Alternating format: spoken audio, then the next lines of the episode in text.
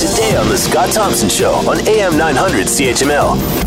North Korea willing to freeze their nuclear missile tests and hold talks with the U.S. according to South Korea. Is this a step in the right direction? Are you kidding me? It's amazing they're having a step at all.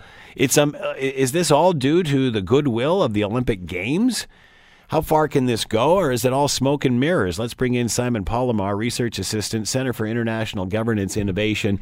He is with us now. Simon, thanks for taking the time. We appreciate this. Oh, happy to, Scott.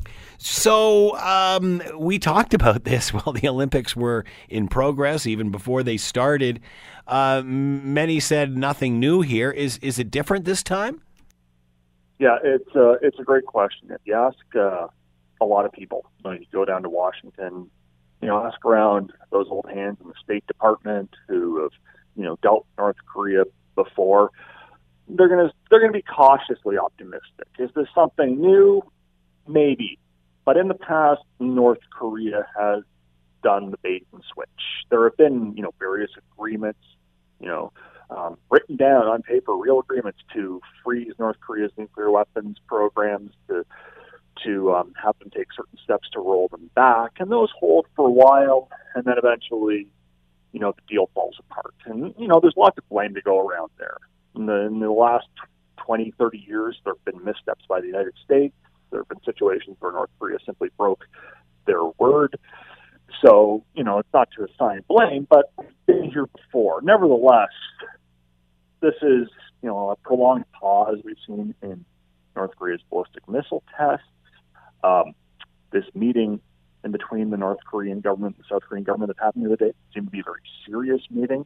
And there's also talks about continuing the bilateral bilateral discussions between North and South Korea. So it, it's one of those situations where, you know, the the proof of the pudding is in the eating, so to speak. You need to see if it pans out, but you know, cautious optimism. There could be something.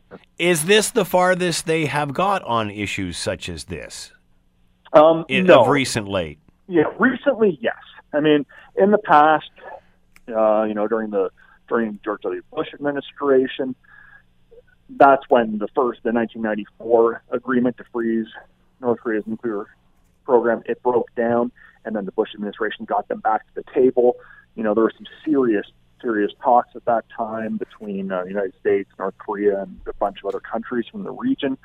But really, since since um, oh, 2010, 2000, this has been probably the most promising, you know, one of the most promising you know, opportunities to have some kind of substantive talking between the United States and North Korea. What do you? What's your take on you know everybody meeting everybody, the families? Uh, you, you, know, maybe not direct leader to leader, but certainly yeah. as close as you could possibly get without that. Whether it's sisters, wives, what have you. Uh, it's yeah. not. It's not common to see Kim Jong Un shaking the hand of anybody uh, of a leader of a country.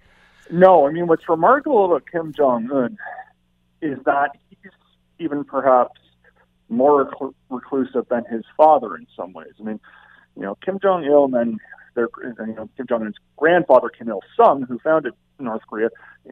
None of the three leaders have ever been big diplomats. They've not traveled out of North Korea extensively. You know, his father went to China, went to Russia, etc.